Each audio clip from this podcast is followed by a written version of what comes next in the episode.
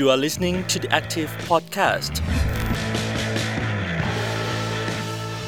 สวัสดีคุณผู้ฟังทาง The Active Podcast นะคะ วันนี้อยู่กับนุ่นบุษรินยิ่งเกียรติกุลเช่นเคยค่ะ เป็น EP ที่ 2 แล้วนะคะของการจับ ตาดูปัญหาคอร์รัปชันในประเทศไทย EP แรกเราพูดกันไปถึงนโยบายต่างๆนะคะ เทคนิคการดูว่านโยบายใดเอื้อโกงบ้างนะคะ กับการจับตารัฐบาลชุดใหม่ค่ะ แต่สำหรับ EP นี้เรามาคุยกันลงลึกในรายละเอียดมากขึ้นสำหรับการทุจริตคอร์รัปชันในเชิงนโยบาย โดยเฉพาะปัญหาเรื่องของราคากลาง เดี๋ยวค่อยๆคุยกันนะคะว่าราคากลางคืออะไรแล้วมันมีผลกระทบกับประชาชนยังไง แขกท่านเดิมค่ะ อาจารย์มานะนิมิตมงคลเลขาธิการองค์กรต่อต้านคอร์รัปชันประเทศไทยอาจารย์สวัสดีค่ะ สวัสดีครับอาจารย์คะปัญหาคอร์รัปชันเราคุยกันไปแล้วใน EP แรกค่ะ แต่ EP ที่2เนี่ยเราจะเห็นหลาย ๆ เรื่องในหน้าข่าวค่ะ ที่มันกระทบกับประชาชนจริง ๆ เลยนะคะ ไม่ว่าจะเป็นล่าสุดอย่างกรณีของสะพานถลม่มอันนี้ก็เห็นภาพชัดนะคะ ว่ามันน่าจะมีปัญหาอะไรบางอย่างที่เกิดขึ้นระหว่างการดีลกันของรัฐบาลกับตัวของเอกชนเอง อาจารย์พอจะเล่าให้เราฟังได้ไหมคะว่าจริงๆแล้วคำว่าราคากลางเนี่ยมันส่งผลกระทบกับประชาชนยังไง แล้วมันคืออะไรคะค รับราคากลางในการจัดซื้อจัดจ้างเนี่ยมีความสำคัญมากกับรัฐบาลเอ่อทุกวันนี้กับระบบราชการทุกวันนี้นะครับค่ะก็คือว่าในโครงการไหนหรือสินค้าตัวไหนก็แล้ว แต่เมื่อเขากำหนดราคากลางมาแล้วนะครับ การจัดซื้อเนี่ยจะแพงกว่าราคากลางไม่ได้ อันนี้เป็นเกณฑ์เบื้องต้นนะครับ ถ้าจะแพงกว่าเนี่ย มันก็จะมีเกณฑ์ของมันว่าไม่ควรเกินกว่า 3%หรือ 5%ภายใต้เงื่อนไขอะไรบ้างนะครับค่ะแต่ถ้าถูกกว่าเนี่ยได้เพราะฉะนั้นไอ้วิธีการจัดซื้อโดยเอาราคากลางเป็นตัวตั้งเนี่ยประเทศไทยคงเป็นประเทศไม่กี่ประเทศในโลกนะที่ยังใช้ระบบนี้อยู่นะครับ เพราะว่าเอ่อก่อนหน้านี้เนี่ยทาง UNDP นะครับหรือ ADB พวกนี้คือองค์กรระหว่างประเทศเนี่ยเขาจะมาเสนอแนะประเทศไทยว่า ขอให้เลิกเถอะ ถ้าจะมีพรบจัดซื้อจัดจ้างใหม่เนี่ยให้เลิกราคากลางซะ ให้เกิดการแข่งขันเสรี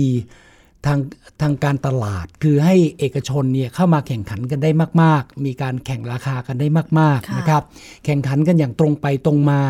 มันจะทำให้ราคาเนี่ยลดลงไปเอง พูดง่ายๆก็คือว่าใช้กลไกตลาดเป็นตัวตัดสิน ไม่ผูกขาดอย่างนี้ไม่นะคะอาจารย์ครับ คือไม่ผูกขาดแข่งขันเป็นธรรมนะแต่ว่าประเทศไทยเนี่ยกลับทำไม่ได้ครับ ซึ่งก็น่าเสียดายมาก ถามว่าเออแล้วทำไมประเทศไทยทำไม่ได้ ประเทศอื่นทำได้ คือบ้านเราเนี่ยมันชินกับการหัวอืมมันเป็นอย่างนี้มานานแล้วค่ะการล็อกสเปคอืมอย่างเงี้ยนะครับมันก็เกิดขึ้นมานานแล้ว เพราะฉะนั้นถ้าเราวันนี้เราไม่มีราคากลางเลยเนี่ย มันก็กลายเป็นว่าเออนอกจากหน่วยงานเขาจะตั้งงบกันไม่เป็นเออนี่เรื่องจริงนะค่ะเขาตั้งงบกันไม่เป็นคำนวณราคากันไม่เป็นนะครับ เอาราคากลางมาตั้งงบประมาณมันเป็นเรื่องที่ง่ายกว่า แล้วก็ทำอย่างนี้กันมาเรื่อยๆนะครับ แล้วถ้าไม่มีราคากลางเนี่ยจัดซื้อแล้วอะไรถูกไปอะไรแพงไปเนี่ยมันก็ยากที่จะตัดสินอันนี้มองมองกันแบบค่ะจากบุคคลภายนอกที่มองเข้าไปนะครับ อาจารย์คะแล้วราคากลางจริง ๆ แล้วใครเป็นคนตั้งอะคะราคากลางมีที่มาหลายอย่างครับ โดยหลักเนี่ยก็คือว่า จากราคาที่เคยซื้ออหน่วยงานอื่นๆ เคยซื้อหรือหน่วยงานนี้เคยซื้ออในช่วงเวลาที่ผ่านมา 2 ปี 3 ปีอะไรอย่างเงี้ยนะครับ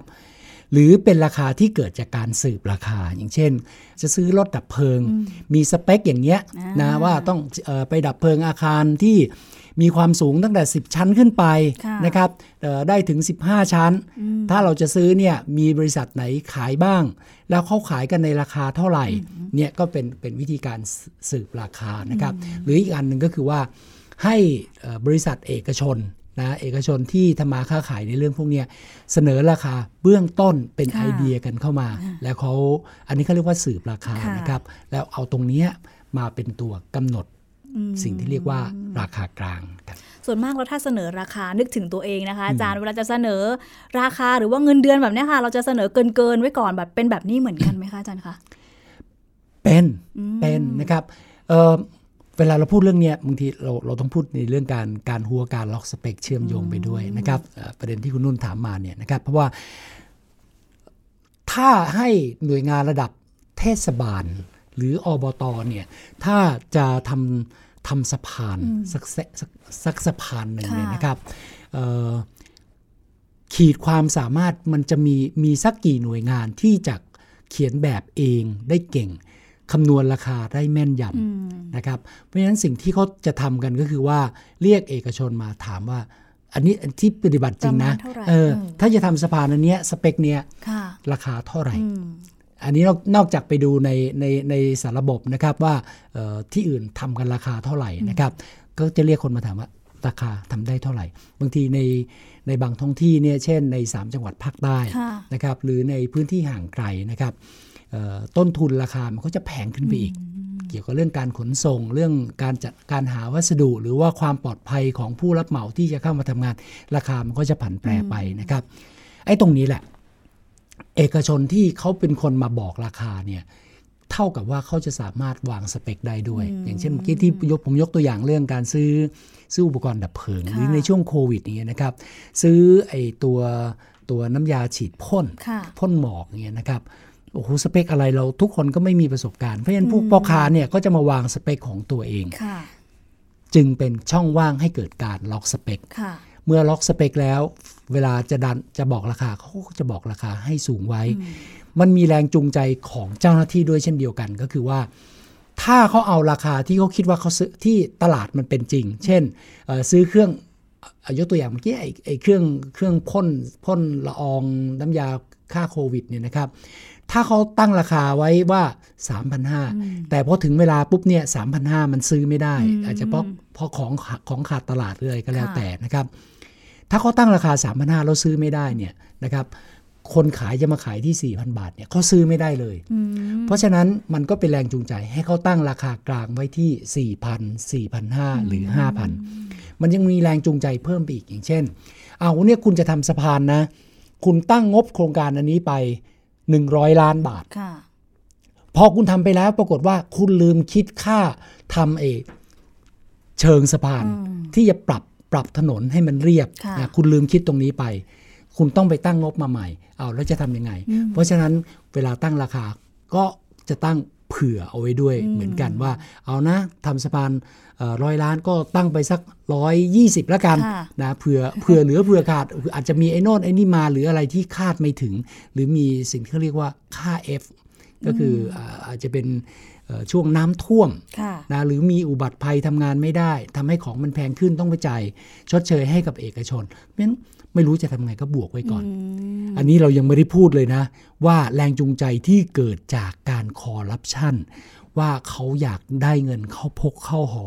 เขาจะกินสินบนอีกสัก 10 20 30เปอร์เซ็นต์เนี่ยเขาจะบวกไปอีกเท่าไหร่โอ้ให้เป็นราคากลางครับ โอ้ค่ะค่ะราคากลางนี่บวกไปแล้ว แล้วก็ถ้าจะคอร์รัปชันก็ต้องบวกเพิ่มถูกต้องแดครับเพิ่มเข้ามาอีกแล้วคะอาจารย์ถูกคะต้องครับโอ้โห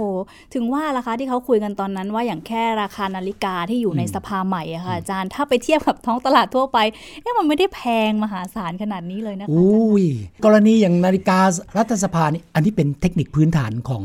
ของหน่วยงานรัฐเลยนะค่ะเขาชอบซื้อของที่คนไม่เคยซื้อออืมเวลาจะจัดอีเวนต์อะไรอย่างเงี้ยมักจะมีของแปลกๆอะนะมีของแปลกๆ ที่รูปหน่วยงานอื่นปั้นแปลกๆไม่เคยซื้อ เพราะคุณไม่รู้ราคากลางอืมพอเวลาจะเจ้าหน้าที่จะตั้งราคากลางเนี่ยราคาประเมินของเขาเนี่ยนะครับมันไม่มีใครมาเทียบ ไม่มีใครมาจับผิดเขาได้ เพราะฉะนั้นอันนี้เป็นเรื่องที่ที่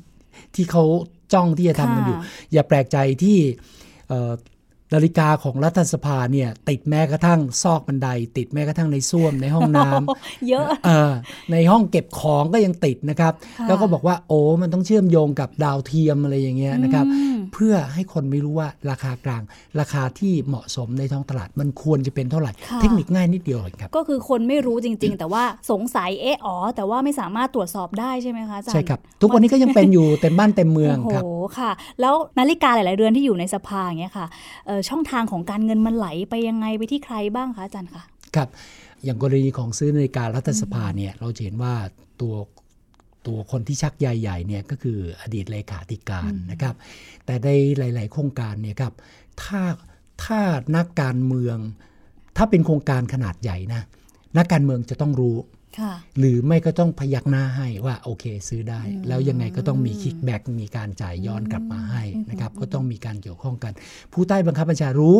รู้แน่นอน แต่ผู้ใต้บังคับบัญชาจะได้ส่วนแบ่งด้วยหรือไม่ค่ะอันนี้ไม่แน่นอน แต่บางครั้งหลาย ๆ โครงการเนี่ยมันจะมีคนที่เป็นคนกลางเป็นในหน้า จับจับเรื่องราวมาชนกันนะครับในหน้าก็อาจจะได้เงินไปด้วย คนที่จับหัวก็จะได้เงินไปด้วย มันก็จะมีหลายขั้นตอนครับ ราคากลางทุกวันนี้เนี่ยเอ่อมันมันมีมีปัญหาใหญ่นะครับ ยิ่งถ้าเป็นเอ่อสินค้าที่ที่ไม่เคยมีมาก่อนในประเทศไทย อาจจะเป็นเรือดำน้ำเรือเหาะอะไรก็แล้วแต่เนี่ยนะครับมันเป็นของที่ไม่เคยมี เพราะฉะนั้นคนก็จะไม่รู้ราคากลางไม่เข้าใจนะครับเอ่อในโครงการที่เป็นพวกเมกะโปรเจกต์โครงการขนาดใหญ่ค่ะนะโครงการพวกนี้เนี่ย สิ่งที่เราได้รับฟังมาตลอด จะมีการตั้งราคากลางเพื่อให้ประให้ประมูลกันเนี่ยนะครับ สูงกว่าความเป็นจริง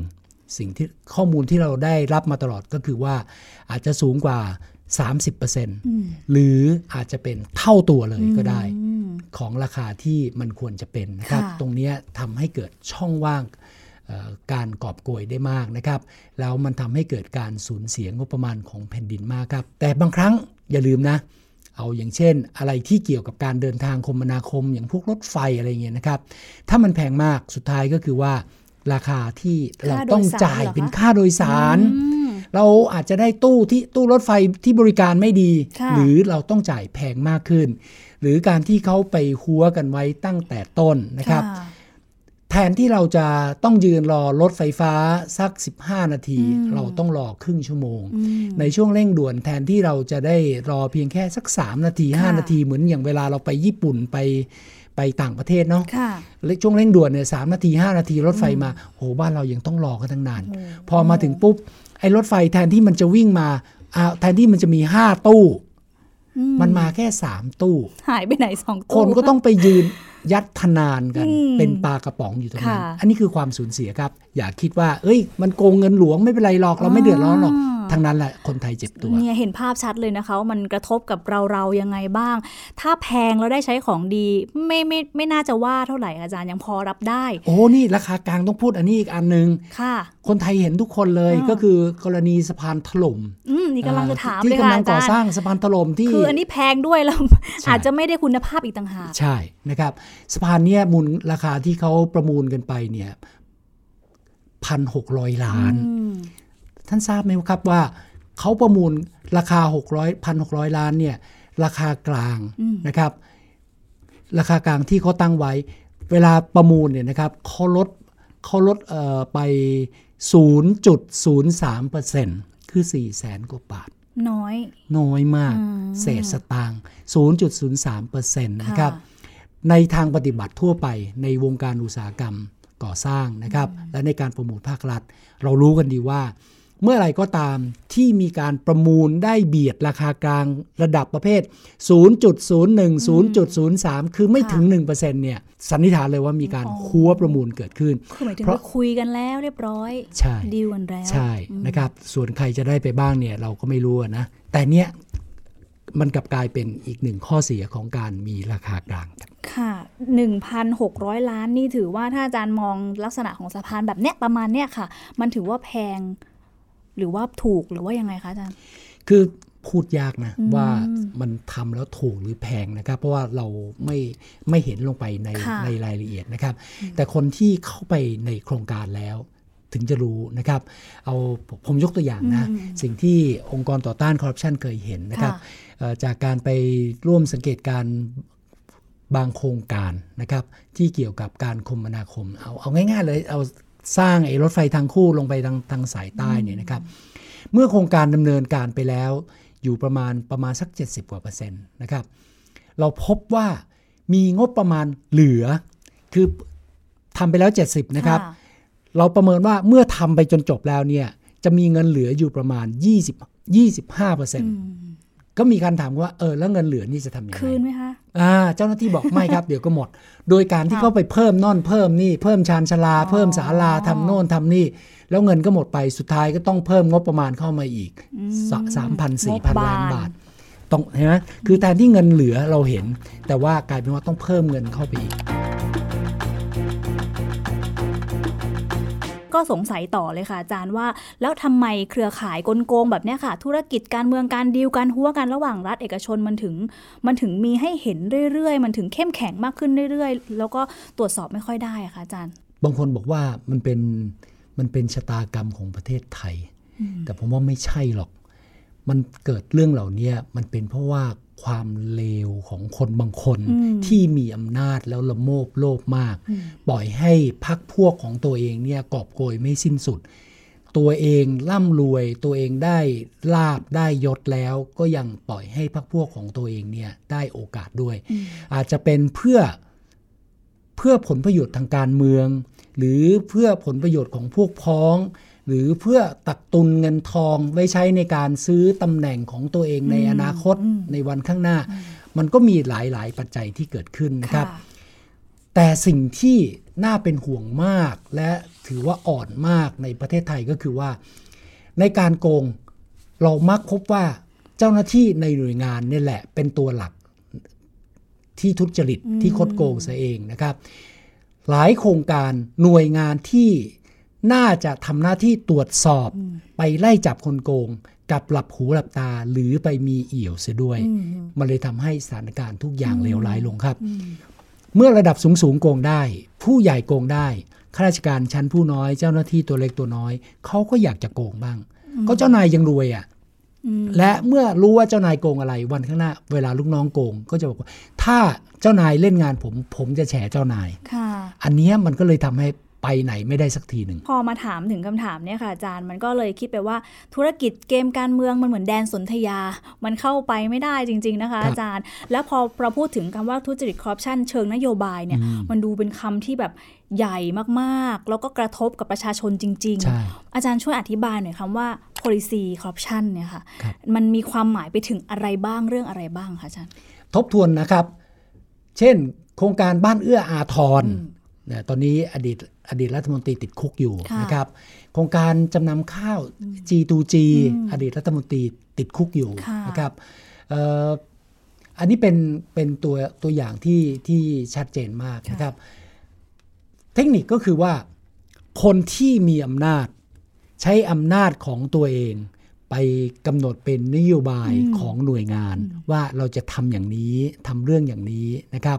พอกำหนดเป็นนโยบายแล้วเนี่ย ในการจัดซื้อจัดจ้าง หรือการออกใบอนุญาต หรือการดำเนินงานขั้นต่อไปเนี่ยมันก็จะเป็นไปตามนโยบายที่ออกไว้ทำไมจึงเกิดขึ้นมาก ทุกวันนี้คอร์รัปชันใหญ่ของบ้านเราหนึ่งก็คือคอร์รัปชันเชิงนโยบายคอร์รัปชันทางการเมือง และคอร์รัปชันในเมกะโปรเจกต์อืมนะเพราะมันทำแล้วรวยครับค่ะเอาเฉพาะเรื่องคอร์รัปชันเชิงนโยบายเขานิยมทำเพราะด้วยอำนาจ อาจจะเป็นตัวบุคคลเป็นรัฐมนตรี หรือเป็นคณะกรรมการรัฐวิสาหกิจอะไรก็แล้วแต่นะครับเขามีอำนาจที่กำหนดนโยบาย ภาษาอังกฤษเขาเรียกว่า legalize ค่ะ legalize นะครับก็คือมันมีความชอบธรรมทางกฎหมายแล้วอืมเพราะฉะนั้นโอกาสที่จะไปไล่จับหรือการไปพิสูจน์ว่าเขาทำผิดเนี่ยมันเป็นเรื่องยากเขาจึงได้ใจกันมาก แล้วก็ชอบทำกันมากนะครับ ทีนี้ถ้าเขาจะ คอร์รัปชันเชิงนโยบายสักครั้งหนึ่งเนี่ยมันจะต้องมีการวางแผนกันก่อนล่วงหน้านะระหว่างคนที่มีอำนาจนะครับอาจจะเป็นบอร์ดหรือเป็นรัฐวิสาเอ่อเป็นบอร์ดหรือเป็นรัฐมนตรีก็แล้วแต่นะครับเขาจะต้องเตรียมกับนะพ่อค้าไว้ก่อนว่า เราจะไปทางไหน เราจะโกงด้วยอะไร ใช้เทคนิคอะไร อย่างเช่น บ้านเอื้ออาทรก็เทิร์นคีย์เหมากันไปเลยอย่างเงี้ยนะครับเอ่อคุณจะทำบ้านเอื้ออาทรหนึ่งสามพันโครงการสามพันยูนิตนะครับค่ะคุณต้องให้ผมยูนิตละสองหมื่น นะทำแล้วคุณจะได้เงินเท่าไหร่นะครับ รัฐบาลจะจ่ายเงินเมื่อไหร่ วิธีการจ่ายยังไง อันนี้เป็นเรื่องที่รัฐบาลจ่าย รัฐบาลเสีย คนที่มีอำนาจได้ แต่ไอ้ไอตัวพ่อค้าที่ได้โครงการไปเนี่ยจะไปซื้อดินซื้อที่ดินตรงไหนค่ะสร้างบ้านให้ประชาชนอยู่อาศัยเนี่ยยังไม่ต้องคุยกันก็ได้อืมเพราะนโยบายมันมาอย่างนี้ เพราะฉะนั้นทุกวันนี้การเคหะแห่งชาติยังขาดทุนอยู่เลย ค่ะ ไอ้ที่ดินที่ซื้อไปทำโครงการพวกนี้ทุกวันนี้มันยังเป็นภาษาอังกฤษเรียกว่าซังคอสทางบัญชีเรียกว่าซังคอสนะครับ คือมันเอาไปทำอะไรไม่ได้ มันก็จมอยู่อย่างนั้นน่ะอืมการเคหะก็ขาดทุนอยู่ อันนี้เราเราจะเห็นรูปแบบที่ชัดเจนค่ะนะ คือมันมีการเตรียมมีการวางแผนกันอยู่แล้ว เพราะฉะนั้นด้วยความยอกย้อนของมัน มันจึงทำให้ยากที่จะไปเอ่อไปจับไปเอาผิดกับใครได้นะครับ ผลประโยชน์ที่ได้แต่ละครั้ง มันหอมหวานเหลือเกินนะครับคอร์รัปชันเชิงนโยบายบางอย่างเป็นเรื่องเงินเรื่องทอง แต่บางอย่างในเบื้องต้นเนี่ยมันเป็นเรื่องของการเอ่อกำหนดนโยบายของรัฐ อย่างเช่นที่เราพูดกันถึงเรื่องสปกทองคำอืมมีความพยายามที่จะผลักดันให้เปลี่ยนเปลี่ยนการใช้สปกที่ดินสปกเป็นต้องเป็นที่ดินเพื่อการเกษตรใช่ไหมครับเขาจะพยายามกำหนดว่าในบางพื้นที่เนี่ยสามารถ ไปทำธุรกิจได้ ไปสร้างหอการไปสร้างเอ่อหอพัก ไปสร้างเป็นเอ่อศูนย์การค้าได้ ไปสร้างเป็นเอ่ออาคารพาณิชย์ได้ค่ะอันเนี้ยก็เป็นอย่างหนึ่งของการกำหนดนโยบายไปเพื่อให้เกิดการเปลี่ยนแปลง แต่ว่าสุดท้ายแล้วสุดท้ายแล้วนะครับ ไอ้บรรดาที่เหล่านั้นเนี่ยมันจะถูกแปลเป็นตัวเงินอืมเป็นเป็นผลประโยชน์ในเชิงธุรกิจอีกทีหนึ่งนะครับ เป็นเรื่องยากและผลประโยชน์ใหญ่ อืมอย่างที่อาจารย์ยกตัวอย่างก็เป็นภาพค่อนข้างชัดเจนว่ามีทั้งเรื่องนโยบายการเมืองและเมกะโปรเจกต์ใช่ไหมคะ แต่มันยังมีบางนโยบายที่มันอาจจะกระทบคนตัวเล็ก ๆ อย่างเด็กเนี่ยค่ะอาจารย์ เรื่องของนมโรงเรียนแบบเนี้ยถือว่าเป็นทุจริตเชิงนโยบายด้วยเหมือนกันไหมคะโอ้อันนี้ไม่ใช่ทุจริตเชิงนโยบาย แต่แต่เราเราในทางวิชาการเราเรียกว่าเป็นคอร์รัปชันเชิงโครงสร้างเลยนะครับอ๋อก็คือว่าเฮ้ยเราบอกว่า การศึกษาของลูกหลานเราอะมันเป็นเรื่องจำเป็นนะ เพราะฉะนั้นในแต่ละปีประเทศไทยใช้งบทางด้านการศึกษากระทรวงศึกษา 2 0 0แสนกว่าล้าน แล้วปีปีหนึ่งเนี่ยมีการอัดฉีดนะอัดฉีดเงินไปอุดหนุนโรงเรียนต่างๆนะครับ ทั่วประเทศเนี่ยเป็นแสนล้านเลยในด้านต่างๆนะครับ พอเงินอุดหนุนอัดลงไปค่ะนะครับ มันก็มีกลุ่มข้าราชการที่ไปโฉกฉวยผลประโยชน์ เอาง่ายอืมๆตำราเรียน เราบอกว่าเด็กเราจะเก่ง เราต้องมีหลักสูตรการเรียนการสอนที่ดี หลักสูตรที่ดีเราต้องมีตำราที่ดี แต่ว่ามันมีการโกงกินการซื้อขายตำราในหลาย ๆ อย่างเลยนะครับ เอาง่าย ๆ ที่สุดเลยตำราที่จะซื้อแจกเด็กนี้ในวงการเวลาเขาจะไปวิ่งเต้นขายโรงเรียน ขายผู้อำนวยการโรงเรียน หรือผู้อำนวยการเขตสำนักการศึกษานะครับ จะต้องมีการจ่ายคอมมิชชั่นกัน 5% 10 20 30 40 50 ถึง 60% 70 ก็มี เฮ้ย ตำราเรียนบ้าอะไรลดเป็น70%แต่ในชีวิตจริงมันเป็นอย่างนั้นครับค่ะที่มัน 60-70%ได้ เพราะว่าตำราเรียนเนี่ยรายเอ่อใบอนุญาตมันมีอายุอืมกี่ปีนะครับ พอใกล้ ๆ จะหมดอายุอะ ที่เขาจะออกตำรารุ่นใหม่รุ่นใหม่มาแล้ว ให้มันทันโลกทันเทคโนโลยี ทันสังคมยุคใหม่นะครับไอ้ตำราเก่าเนี่ยเขาจะต้องรีบรูสต็อกอ่าเขาก็จะเอาไปขายยังไงก็ได้ขายถูกๆละเลหลังขายไปยัดขาย เพราะฉะนั้นทางที่ดีที่สุดก็คือเอาไปติดสินบนครูซะติดสินบนผู้มีอำนาจซะอันนี้อันนี้เป็นเป็นเป็นเรื่องที่ตำราเรียนนะครับ ส่วนอาหารกลางวันเนี่ย มันก็เป็นเป็นนโยบายของรัฐนะที่เราเราจำเป็นที่ต้องให้ค่ะหนูหนูๆลูกหลานของเราเนี่ยมีสุขสุขอนามัยที่ดีนะ แต่ปรากฏว่าพอ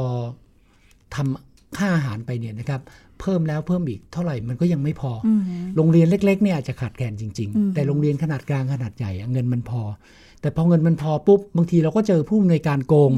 บางทีก็ครูเนี่ยแหละที่ดูแลโครงการโกงบางทีก็ครูเนี่ยรับรู้กับ ผู้รับเหมาที่จัดทำอาหารในการโกงนะครับ ตรงนี้มันก็เกิดช่องว่าง บางทีมันก็เป็นเรื่องที่ขาดแคลนจริง ๆนะครับ เราบางเรื่องก็เป็นเรื่องที่เฮ้ยเราคาดไม่ถึงอะค่ะเพราะงบประมาณมันไปไม่ทันอ่านะมันก็เกิดเกิดปัญหาเกิดขึ้นมานะครับ เราจะเห็นนะว่าพวกนี้เกิดช่องว่างขึ้นมา อีกตัวหนึ่งที่มีข่าวทุกปีเลย ว่า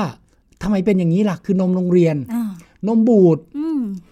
ทำไมมีมีปัญหานี้ทุกปี แล้วเด็กๆเนี่ยเด็กจำนวนมากเลยไม่ชอบกินนมโรงเรียนค่ะทั้งทั้งที่ในความเป็นจริงนมโรงเรียนนี่สเปคเทพนะเป็นนมยังไงคุณคะเป็นนมคุณภาพดีนะ มีรสน้อยมั้งคะอาจารย์มีเอ่อรสหวานรสจืคือดเขาไม่อยากให้เด็กฟันผุก็เลยทำนมจืดให้นะครับ แต่นมโรงเรียนเนี่ยจะเป็นนมที่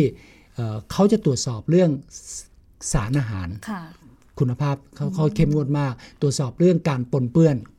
เขาเข้มงวดมากนะครับ แต่นมโรงเรียนเนี่ย มันก็กลับกลายเป็นว่าเป็นช่องช่องทางที่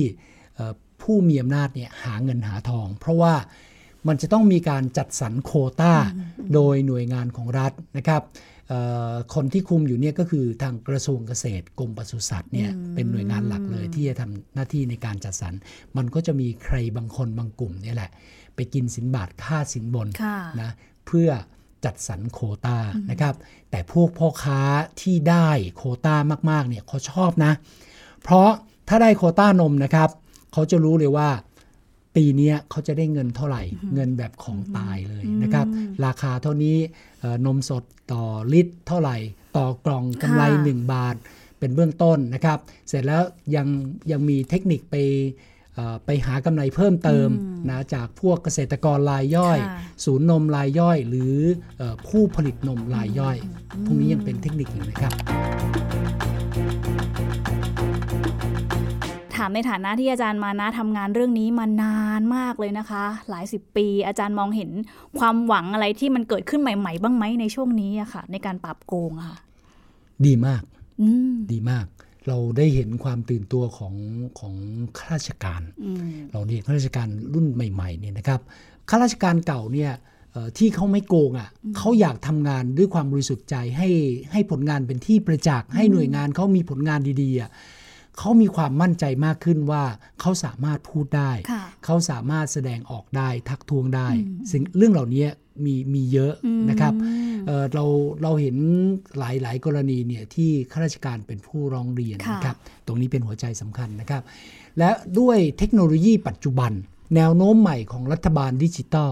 ทำให้รัฐบาลเนี่ยถูกถูกเอ่อตรวจสอบถูกมากขึ้น ถูกบังคับให้เปิดเผยข้อมูลมากขึ้นค่ะถึงแม้จะยังน้อยอยู่นะน้อยมากเลย แต่ก็เปิดเผยมากขึ้น มันทำให้การตรวจสอบเนี่ยทำได้ง่ายค่ะประชาชนก็จะเห็นอะไรมากขึ้นนะครับ มาเปลี่ยนแปลงชัดเจนเลยก็คือว่าเออทุกวันนี้เนี่ยคนรุ่นใหม่นะครับ ไม่ยอมอะไรง่าย ๆ เห็นอะไรก็พูด เห็นอะไรก็ทักท้วง คนรุ่นใหม่ยังพยายามที่จะเอ่อชักชวนคนอื่นๆ ให้มาดูด้วยกันว่าเฮ้ยตรงนั้นมันมีโกงตรงนี้มันมีโกง แล้วเราจะแก้ไขปัญหายังไง เราจะทำอะไรให้บ้านเมืองเราโกงน้อยลง อันเนี้ยเป็นสิ่งที่เราเห็นนะครับ องค์กรต่อต้านคอร์รัปชันเองนะครับเอ่อเราได้เห็นการรวมตัว ของภาคประชาชนเป็นเครือข่ายเป็นชมรมมากขึ้นค่ะเราได้เห็นบริษัทคนใหม่ๆนะครับ คนที่ทำธุรกิจเนี่ยมาเอ่อมาเสียสละค่ะนะครับทำกิจกรรมบางอย่างเพื่อประโยชน์ของสังคมมากขึ้นด้วยเช่นเดียวกันนะครับ จะว่าไปแล้วทุกวันนี้เรามีบางเรามีบางมีบางธุรกิจนะครับ ที่เขาเปิดบริษัทที่เรียกว่าเป็นรัฐเป็นวิสาหกิจเพื่อสังคม มาทำในเรื่องการต่อต้านคอร์รัปชันโดยตรงเลยก็มีนะครับ อย่างตัวเนี้ยเอ่อที่ทำงานเยอะมากเลยอันหนึ่งก็คือบริษัทที่ชื่อแฮนรัฐวิสาแฮนวิสาหกิจอ๋อนะครับค่ะที่เขาทำเรื่องต่อต้านคอร์รัปชันโดยตรงเลย ถ้าเรามีอย่างนี้เยอะๆ มีข้าราชการที่ตื่นตัวเยอะๆ มีประชาชนมีนักธุรกิจ นะครับไม่ว่าเล็กหรือใหญ่จะสายสายเทคหรือสายสังคม เออเข้ามาเยอะๆ อันนี้คือความหวังของประเทศไทย เปลี่ยนแปลงได้ครับ คุณผู้ชม คุณผู้ฟังคะทั้งหมดนี้คือ Active Podcast EP ที่ 2 แล้วนะคะ ได้ความรู้ได้ข้อมูลจากอาจารย์มานะเยอะมากๆนะคะ เราเห็นภาพชัดเลยว่าการคอร์รัปชันมันกระทบกับประชาชนได้ยังไงบ้าง แต่อย่างน้อยๆ เรามีความหวังกันมากขึ้นนะคะ อาจารย์ในช่วงเวลานี้ทั้งเทคโนโลยี แล้วก็ความตื่นตัวของภาคประชาชนทั้งในแง่ของการเมืองด้วย แล้วก็การตรวจสอบรัฐบาลด้วย EP ต่อๆไป คงได้มีโอกาสพูดคุยกับอาจารย์อีก ถ้ามีประเด็นคอร์รัปชันที่มันคืบหน้ามากกว่านี้ด้วยนะคะ อาจารย์คะ เรื่องคอร์รัปชันยังมีอีกเยอะยังมีอีกยิ่งเยอะเราเปลี่ยนรัฐบาลใหม่อย่างเงี้ยจะมีหลายอ่าหลายประเด็นมาให้ให้มาช่วยกันชี้นะครับค่ะขอขอให้บอกมาเถอะครับยินเดี๋ยวดีมาคุยมาแชร์ครับเดี๋ยวรอบหน้าคงจะได้มาแฉนโยบายติดตามตรวจสอบกันต่อสำหรับนโยบายใหม่ที่กำลังจะเกิดขึ้นด้วยวันนี้ต้องขอขอบคุณอาจารย์มานะมาก ๆ เลยนะคะ ที่มาร่วมรายการกับเรา แล้วก็วันนี้นุ่นบุษรินยิ่งเกียรติกุลลาคุณผู้ฟังไปก่อนเลยนะคะ พบกันใหม่ใน EP หน้า สวัสดีค่ะ สวัสดีครับค่ะอาจารย์ค่ะ You are listening to the Active Podcast.